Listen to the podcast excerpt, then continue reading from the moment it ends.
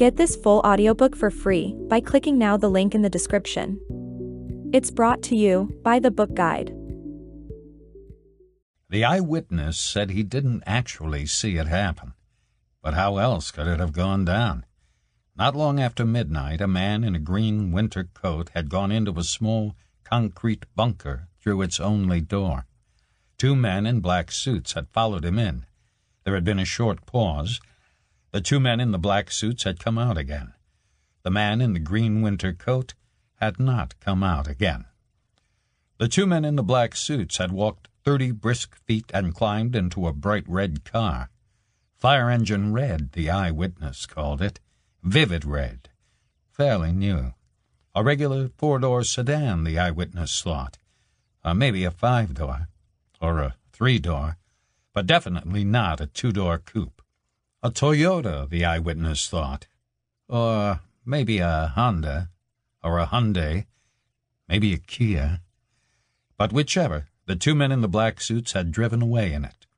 There was still no sign of the man in the green winter coat. Then blood had pooled out from under the concrete bunker's door.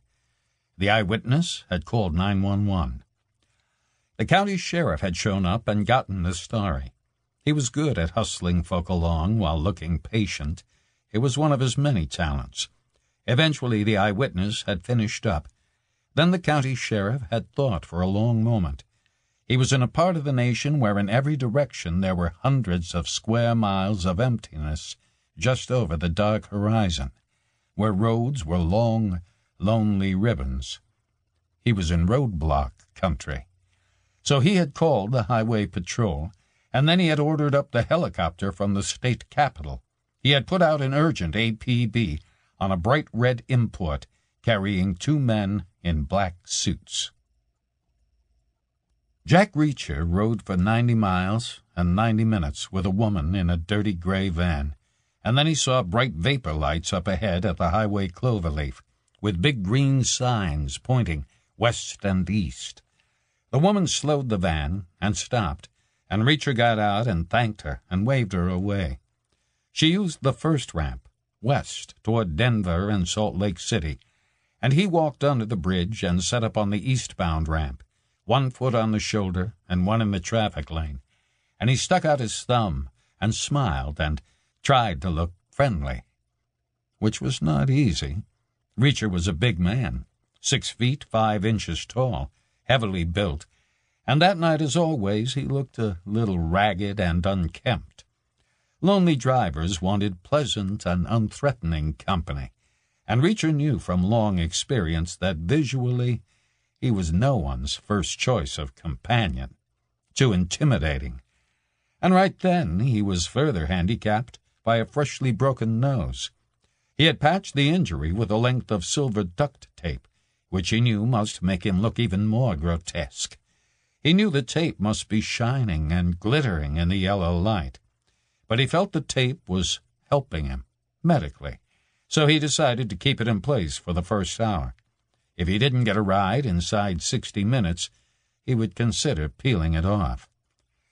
He didn't get a ride inside 60 minutes. Traffic was light. Nebraska, at night, in the winter time. The cloverleaf he was at was the only significant interchange for miles around.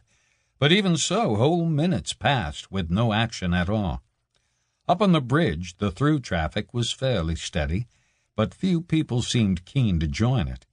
In the first hour, only 40 vehicles showed up to turn east. Cars, trucks, SUVs, different makes, different models, different colors. Thirty of them blew past without even slowing. Ten drivers checked him out and then looked away and accelerated onward. Not unusual. Hitchhiking had been getting harder for years. Time to shorten the odds. He turned away and used a splintered thumbnail to pick at the edge of the duct tape on his face. He got half an inch of it loose and gripped that makeshift tab between the pad of his thumb and his forefinger. Two schools of thought. One went for the fast rip. The other advocated a slow peel. An illusory choice, Reacher thought. The pain was the same either way. So he split the difference and opted for a fast appeal.